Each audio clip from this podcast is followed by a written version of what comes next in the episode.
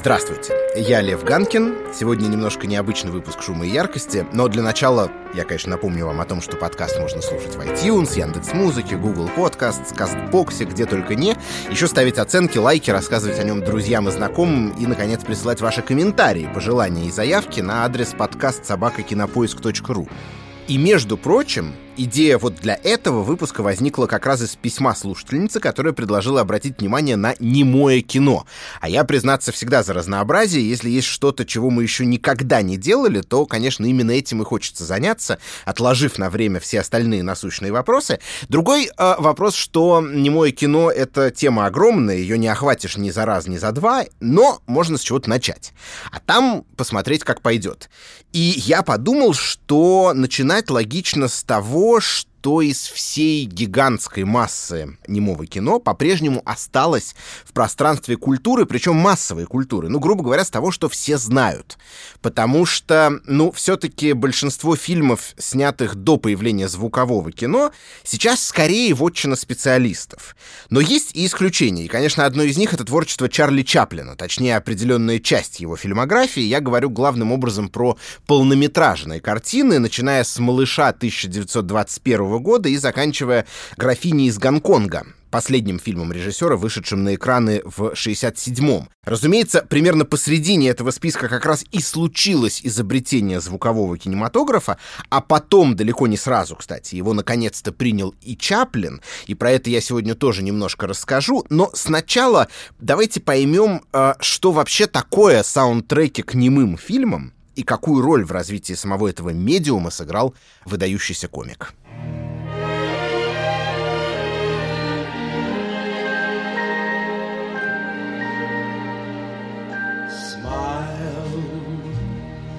Though your heart is aching.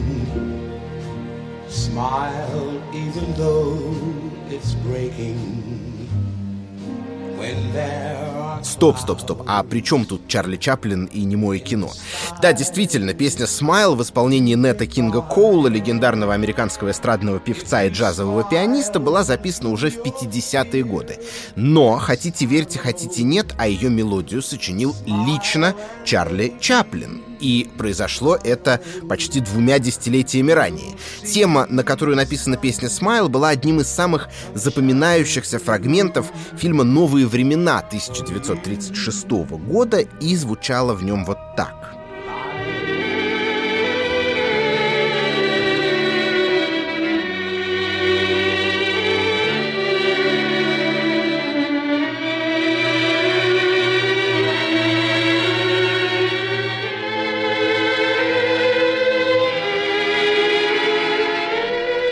чем нам говорит эта история? Ну, пожалуй, о двух вещах.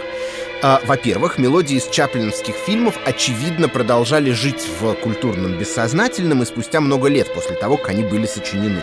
Иначе с чего бы поэтам Джону Тернеру и Джеффри Парсонсу сочинять на мелодию «Смайл» текст, да еще и вдохновленный сюжетом и настроением фильма «Новые времена»? Чаплиновская музыка таким образом входит в ряд произведений, по мотивам которых позже писались поп-хиты. И в этом ряду оказывается по соседству, ну, скажем, с вторым концертом Рахманинова, из которого была позаимствована мелодия песни «All by Myself». Режиссер, получается, был еще и композитором, и, по-видимому, довольно-таки одаренным композитором. И именно тут становится по-настоящему интересно. Но перед тем, как мы к этому перейдем, нужно, наверное, в общих чертах понять, как обстояло дело с музыкой во времена немого кино. Собственно, э, словосочетание «музыка в немом кино» допускаю для многих звучит как оксюморон. Ну, раз оно немое, то есть беззвучное, то, простите, какая там тогда может быть музыка? В действительности все немного сложнее. Фильмы не так уж и долго оставались в полной мере беззвучными. Дело в том, что в любом уважающем себя кинотеатре, даже в глубочайшей провинции, вдалеке от культурных центров, был как минимум рояль, а если у заведения водились денежки, то можно было нанять вдобавок к пианисту еще и скрипача или маленький музыкальный ансамбль, или, если речь идет про действительно мощные залы, то в них мог быть и оркестр. И если поначалу музыка играла в перерывах между показами, пока оператор зала вставлял в проектор новую катушку с пленкой, то очень скоро ею стали озвучивать и сами показы. Во-первых, чтобы заглушить разговорчики в зале и шум самого проектора, а во-вторых, потому что эстетическое ощущение от кино таким образом оказывалось более сильным. В нем как бы открывалось новое измерение, а зрители задействовали лишнюю пару органов чувств. Но что это была за музыка? Чаще всего попури из известных мелодий, классических и эстрадных. За редким исключением, э, к фильмам не писались самостоятельные саундтреки. А в лучшем случае аккомпаниаторы подбирали те или иные темы из э, собственного репертуара сообразно происходящему на экране. «Лунную ночь» озвучивал какой-нибудь Шуман, а драматические моменты — условный Бетховен.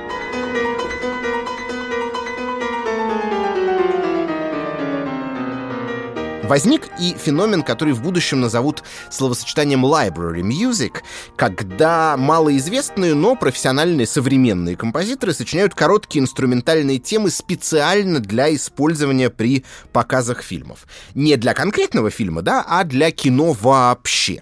Сейчас такая практика игровым кинематографом почти не востребована, зато нередко используется в сферах радио или телевидения, когда под ложкой под голос ведущего кладут некую такую стоковую музыку из платной или бесплатной библиотеки. Ну и, наконец, в редких случаях режиссеры или киностудии прописывали специальный Q-sheet, такой вот список композиций, которые надлежало исполнять в тех или иных сценах. Именно так, судя по всему, поступал на раннем этапе и Чарли Чаплин. По крайней мере, иногда.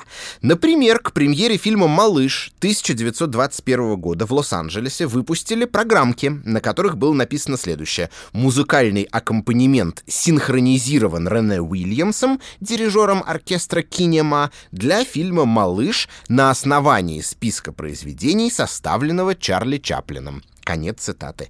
Список начинался с суперпопулярной «Аве Марии» французского композитора XIX века Шарля Гуно, основанной на гармонии одной из прелюдий Баха.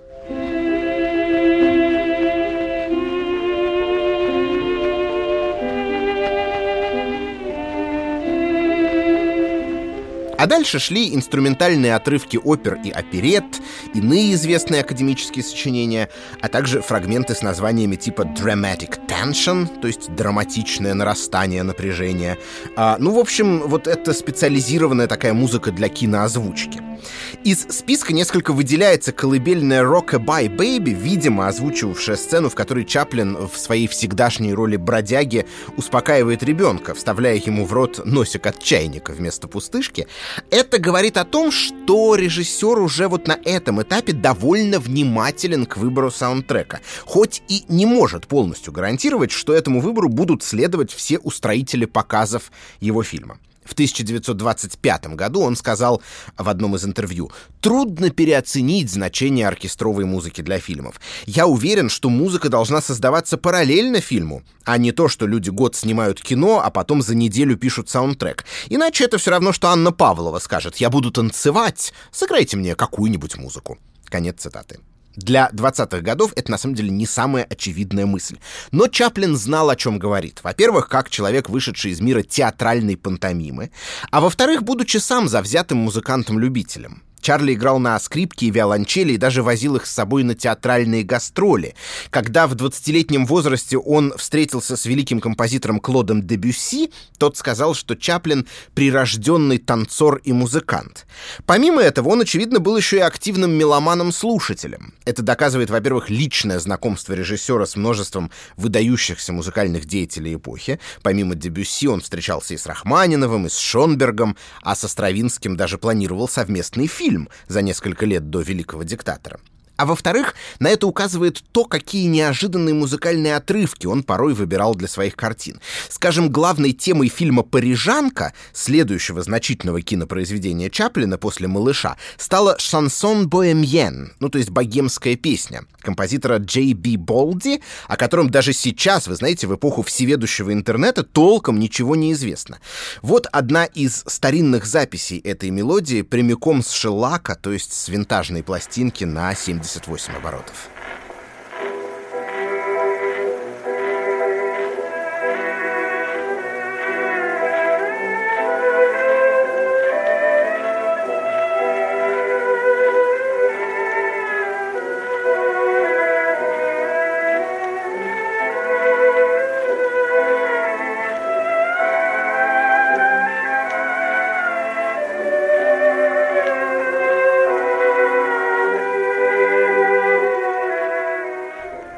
Примечательны два момента, нет, даже три. Ну, во-первых, в 1924 году, то есть на следующий год после выхода на экраны «Парижанки» Чаплина, богемскую песню записали и издали сразу два разных американских оркестра. Нам доподлинно неизвестно, есть ли между этими событиями прямая связь, но вообще-то, скорее всего, да, ибо до этого особого внимания к композиции никто не проявлял. Соответственно, уже в 20-е годы киномузыка в какой-то степени начинает работать так же, как она это делает сейчас, да, в наши дни. Песни, звучащие в популярных фильмах, и сами становятся популярными. Кстати, как указывает биограф Чаплина Эрик Джеймс, Чарли всегда тяготел к музыке, которая была мелодичной и, быть может, немного старомодной. Однажды он сказал, если людям не нравится кино, то, по крайней мере, они могут закрыть глаза и наслаждаться музыкой. Конец цитаты. Второй момент. В фильме «Парижанка» используется преимущественно неизвестная широкой публике музыка. Речь не только про Джей Би Болди, многих других авторов никто из нас тоже не знает, а главное, их не знали среднестатистические зрители 20-х годов. Что это значит? Это значит, что Чаплин сознательно отсекает весь вот этот вот дискурс узнавания знакомых мелодий который, казалось бы, неизбежен там, где в кино используется саундтрек из уже существующих произведений. В этом смысле ведь живой аккомпанемент немого кино практически ничем не отличался от современных вот этих вот compilation scores, как мы говорим, да, и там, и там подразумевается, что музыка активирует нашу культурную память и как бы оживляет соответствующие ассоциации. Ну, или, по крайней мере, мы будем рады лишний раз услышать хорошую песню. Но для Чаплина, получается, важно только то, как музыка будет работать в связке с видеорядом, а все остальное не имеет большого значения. И это приводит нас к третьему моменту. Может быть, вы уже это заметили, но шансон Боемьен — это же никоим образом не комическая музыка, правда? Впрочем, окей, именно здесь ничто отчетливо комическое явно и не требовалось. В конце концов, «Парижанка» — это первый драматический опыт Чаплина, и он даже предуведомил фильм своеобразным таким вот титром, где было написано, что «будьте внимательны, сейчас не будет смешной комедии, будет кое-что совсем другое». Но, несмотря на этот прием, э, фильма у публики оказался довольно прохладным, как раз потому, что зрители все равно ожидали, да, привычной комедии, получили нечто совсем иное. Но и «Ава Мария у нас тоже вряд ли пройдет по ведомству прикола. То же самое касается неуловимо пучиниевской мелодии, превратившейся в песню «Смайл». Более того, в фильмах режиссера вы редко найдете то, что называют Микки Маусингом. Такие вот гротескные музыкальные решения, при которых гэги подчеркиваются звуковыми спецэффектами, например, громкими хлопками, маркирующими падение героя. Ну, я вспоминаю только отдельные примеры, отчасти подпадающие под это определение, скажем, вот эти смешные клаксончики, которые которые звучат в открывающей сцене огней большого города вместо торжественных речей выступающих.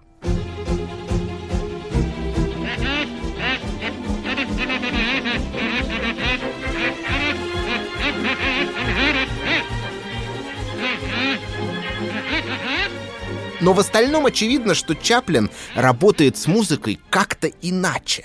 Но как именно? Давайте еще ненадолго останемся в пространстве фильма «Огни большого города» и совершим короткий уличный променад вместе с бродягой, а потом попробуем это понять.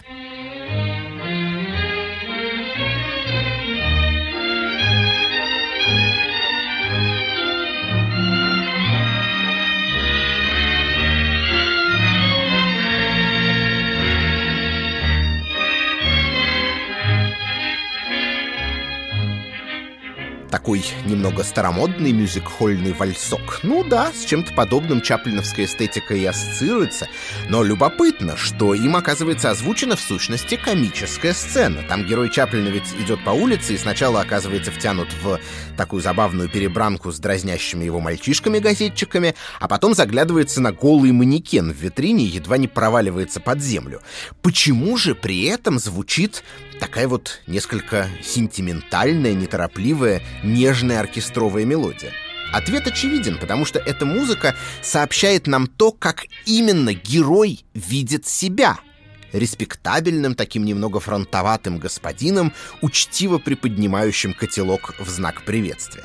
Благодаря саундтреку мы даже в пространстве еще немого, бессловесного кинематографа получаем безошибочный взгляд от первого лица, объемную картинку, если хотите. Да, с одной стороны есть наш объективный ракурс, с другой стороны субъективный ракурс самого персонажа.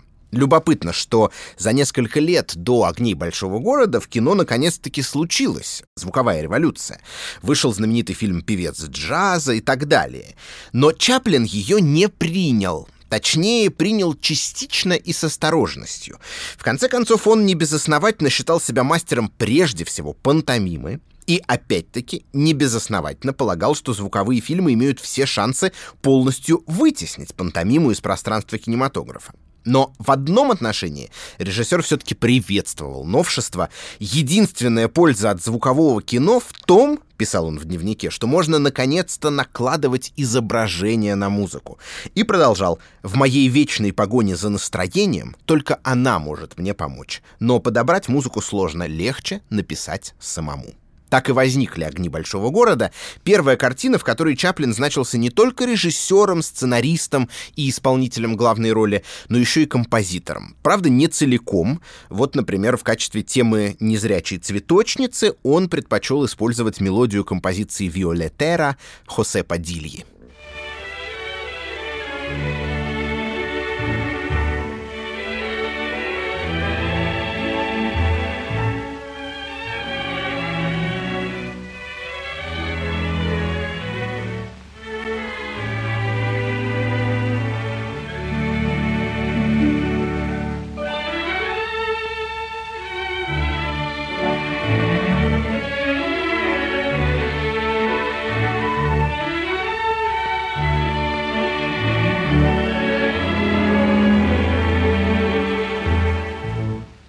еще, конечно, в фильме есть несколько комических моментов, а, в которых используется уже существующий музыкальный материал. Например, незабываемая сцена с гимном США, который звучит, когда бродяга намеревается слезть с огромной скульптурной группы, но застревает и дальше тщетно пытается прямо там принять такой подобающий солидный вид и вытянуться по струнке. Но в остальном почти 82-минутный саундтрек, а мы понимаем, что музыка в немой картине должна звучать практически постоянно, да, это дело рук самого Чаплина. И, надо сказать, он оказывается весьма разнообразен в своих творческих проявлениях. Ну, скажем, знаменитая сцена боксерского поединка начинается с такого угрожающего танго, пока спортсмены готовятся к бою.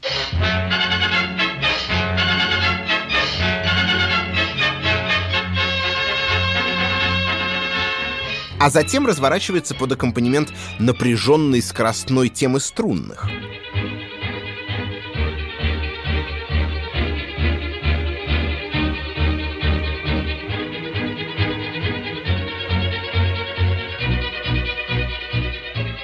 Музыка замечательно синхронизирована с движениями актеров на экране, как, кстати, в уже прослушанных нами отрывках, которые озвучивали прогулку или встречу бродяги с цветочницей. В последней ведь Чаплин даже не стесняется подвергнуть легкой редактуре чужую мелодию. В оригинале Хосе Падильи не были прописаны вот эти периодические цезуры, то есть паузы, да, короткие фрагменты тишины. Но здесь они нужны для того, чтобы отразить такую вот робость, нерешительность героя при встрече с девушкой.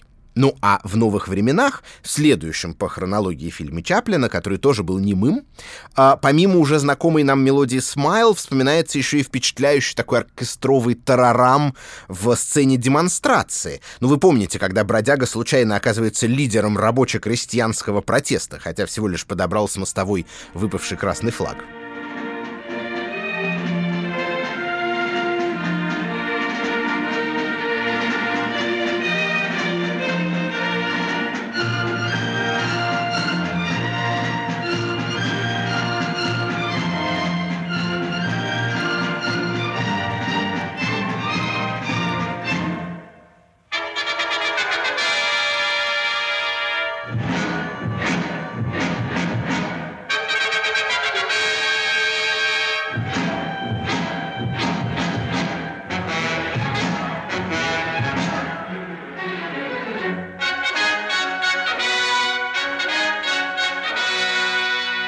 После выхода «Новых времен» Чаплин встретился с еще одним великим композитором, Арнольдом Шонбергом, который сказал, что фильм замечательный, но музыка ужасная.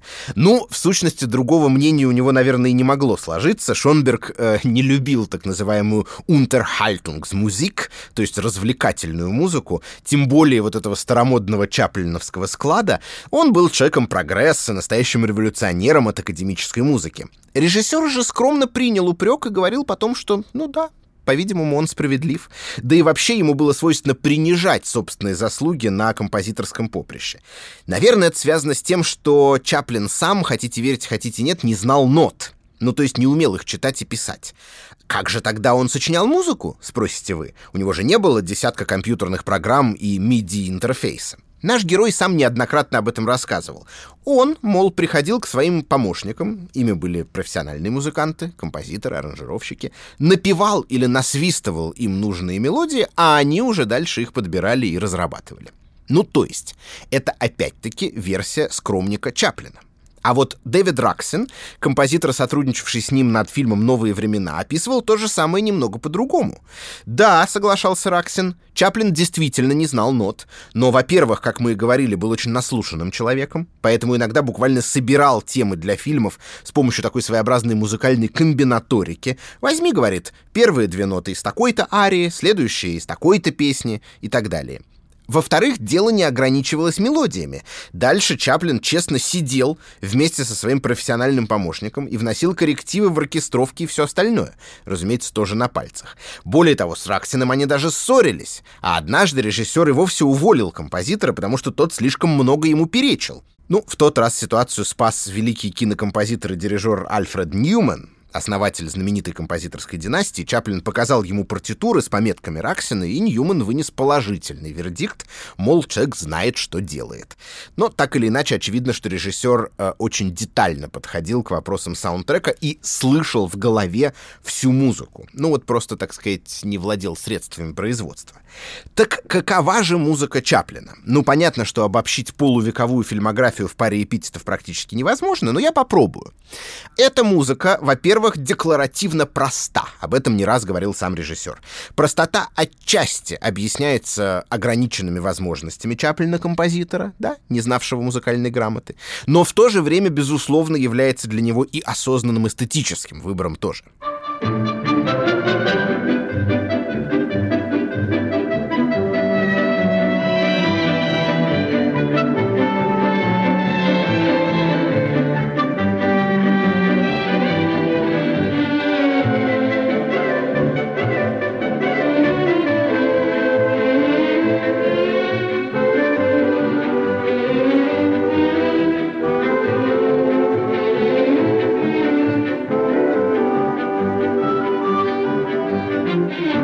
Во-вторых, эта музыка неизменно чувствительна, эмоциональна.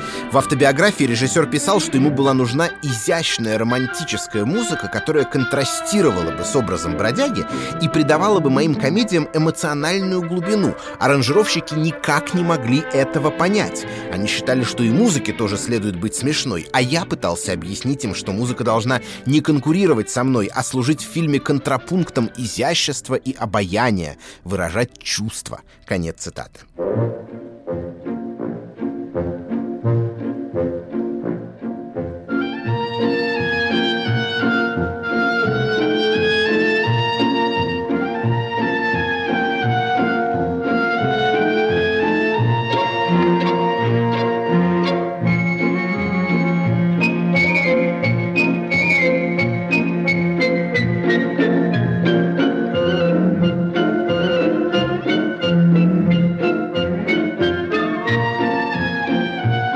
В-третьих, музыка в фильмах Чаплина всегда не случайна, что для нас естественно, но для режиссера его поколения совсем нет.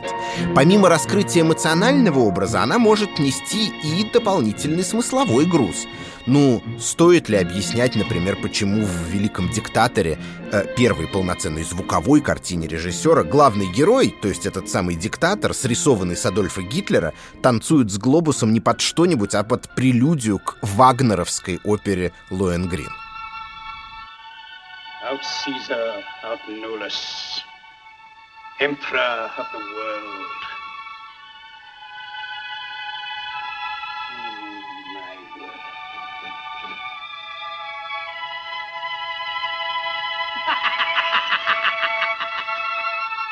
Ну и, наконец, четвертое. Чаплин — гений синхронизации. Музыка у него всегда идеально попадает в экранное действие, вплоть до конкретных примеров или жестов. Мы уже об этом говорили в связи, например, с променадом бродяги в огнях большого города, но ведь в том же «Великом диктаторе» есть и, скажем, совершенно великая, простите за тавтологию, сцена бритья под венгерский танец Брамса, и вот эти комичные движения цирюльника попадают точь-в-точь точь в ударные доли. This is the happy hour program. Make your work a pleasure. Move with the rhythm of music. Our next selection, Brahms' Hungarian Dance, number five.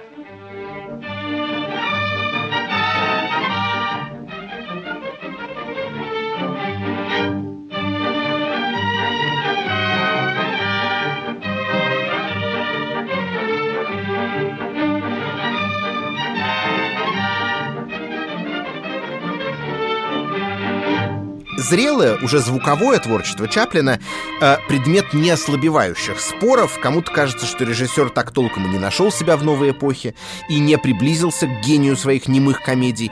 Другие, наоборот, восхищаются тем, что даже заговорив, а также отказавшись от образа бродяги, Чаплин не растерял ни юмора, ни смелости, ни изобретательности. Лично у меня странно. Я чаще пересматриваю ранние и великого диктатора, но считаю в каком-то смысле более интересными как раз поздние работы, ну, просто потому что, понимаете, всегда интересно, как ведет себя талантливый человек, явно выйдя из зоны комфорта. Это, в общем, и к музыкантам, например, относится в той же самой степени. Впрочем, если говорить о чаплиновской музыке, то у него и в зрелых фильмах были такие стопроцентные саундтрековые хиты, которые постигла та же судьба, что и тему из новых времен. К ним написали текст, и они превратились в эстрадные песни. Такова, например, тема Терри из фильма «Огни рампы».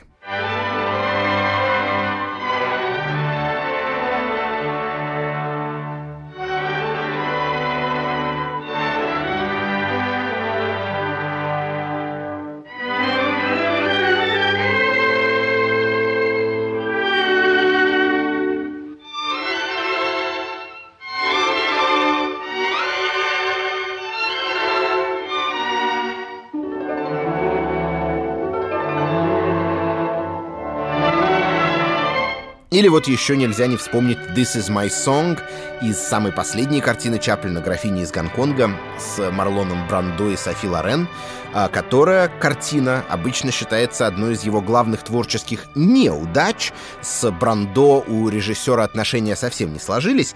В фильме композиция звучала в инструментальной версии, а вокальный вариант чуть позже записала певица Петула Кларк, причем сразу на трех языках — английском, французском и немецком.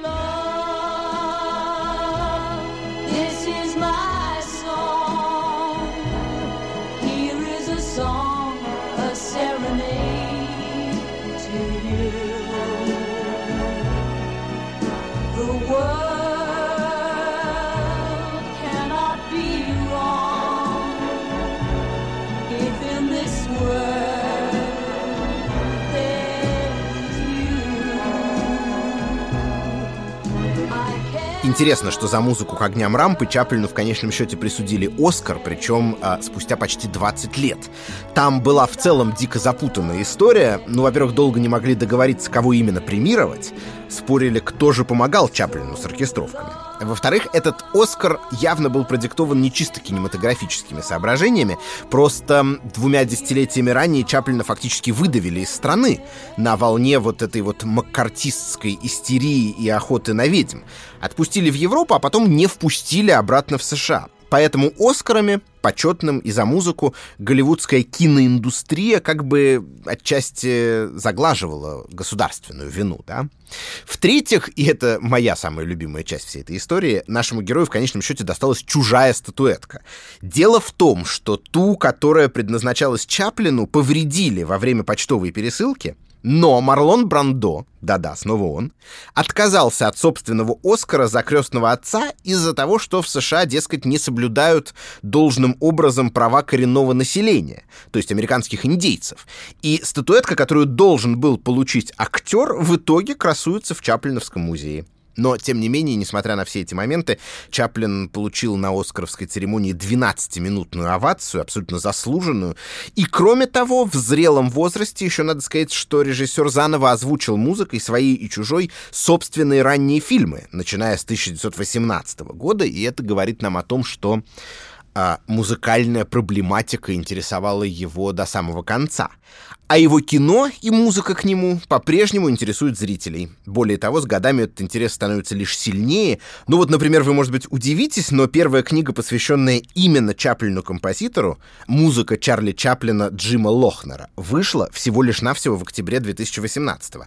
А еще наверняка вы обратили внимание на то, как чаплиновский канон обыгран в «Джокере», «Пересмотрите новые времена», — сказал Тодд Филлипс в одном из интервью. В Артуре Флеке очень много от Чаплина. Это важная отсылка. И действительно, на экране появляются кадры из чаплиновского фильма, а в саундтреке звучит та самая «Smile». Правда, в исполнении не Нэта Кинга Коула, а Джимми Дуранте. То есть, несмотря на то, что через год, например, Фильму «Малыш», с которого мы сегодня начали, исполнится ни много ни мало сто лет, только вдумайтесь в это. Кинематограф Чарли Чаплина не устаревает, как и музыка к нему, при всей ее такой вот нарочитой олдскульности. Перед тем, как прийти на запись вот этого подкаста, я показал своим детям сцену бокса из «Огней большого города», и вы знаете, хохот стоял, надо думать, примерно такой же, как в кинотеатре в 1931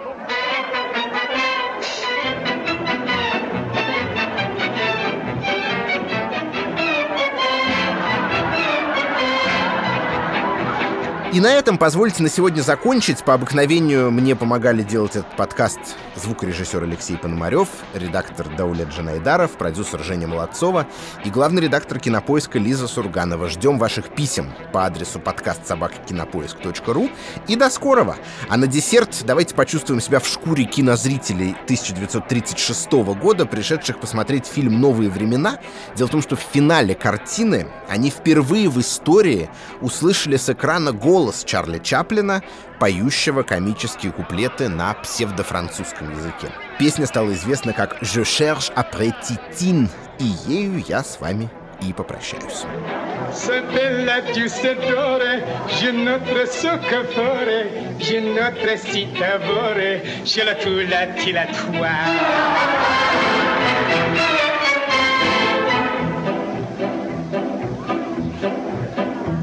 La l'aspinage o bouchon, si grete portobello, si rocchi spaccaletto, si le tula, ti la tua.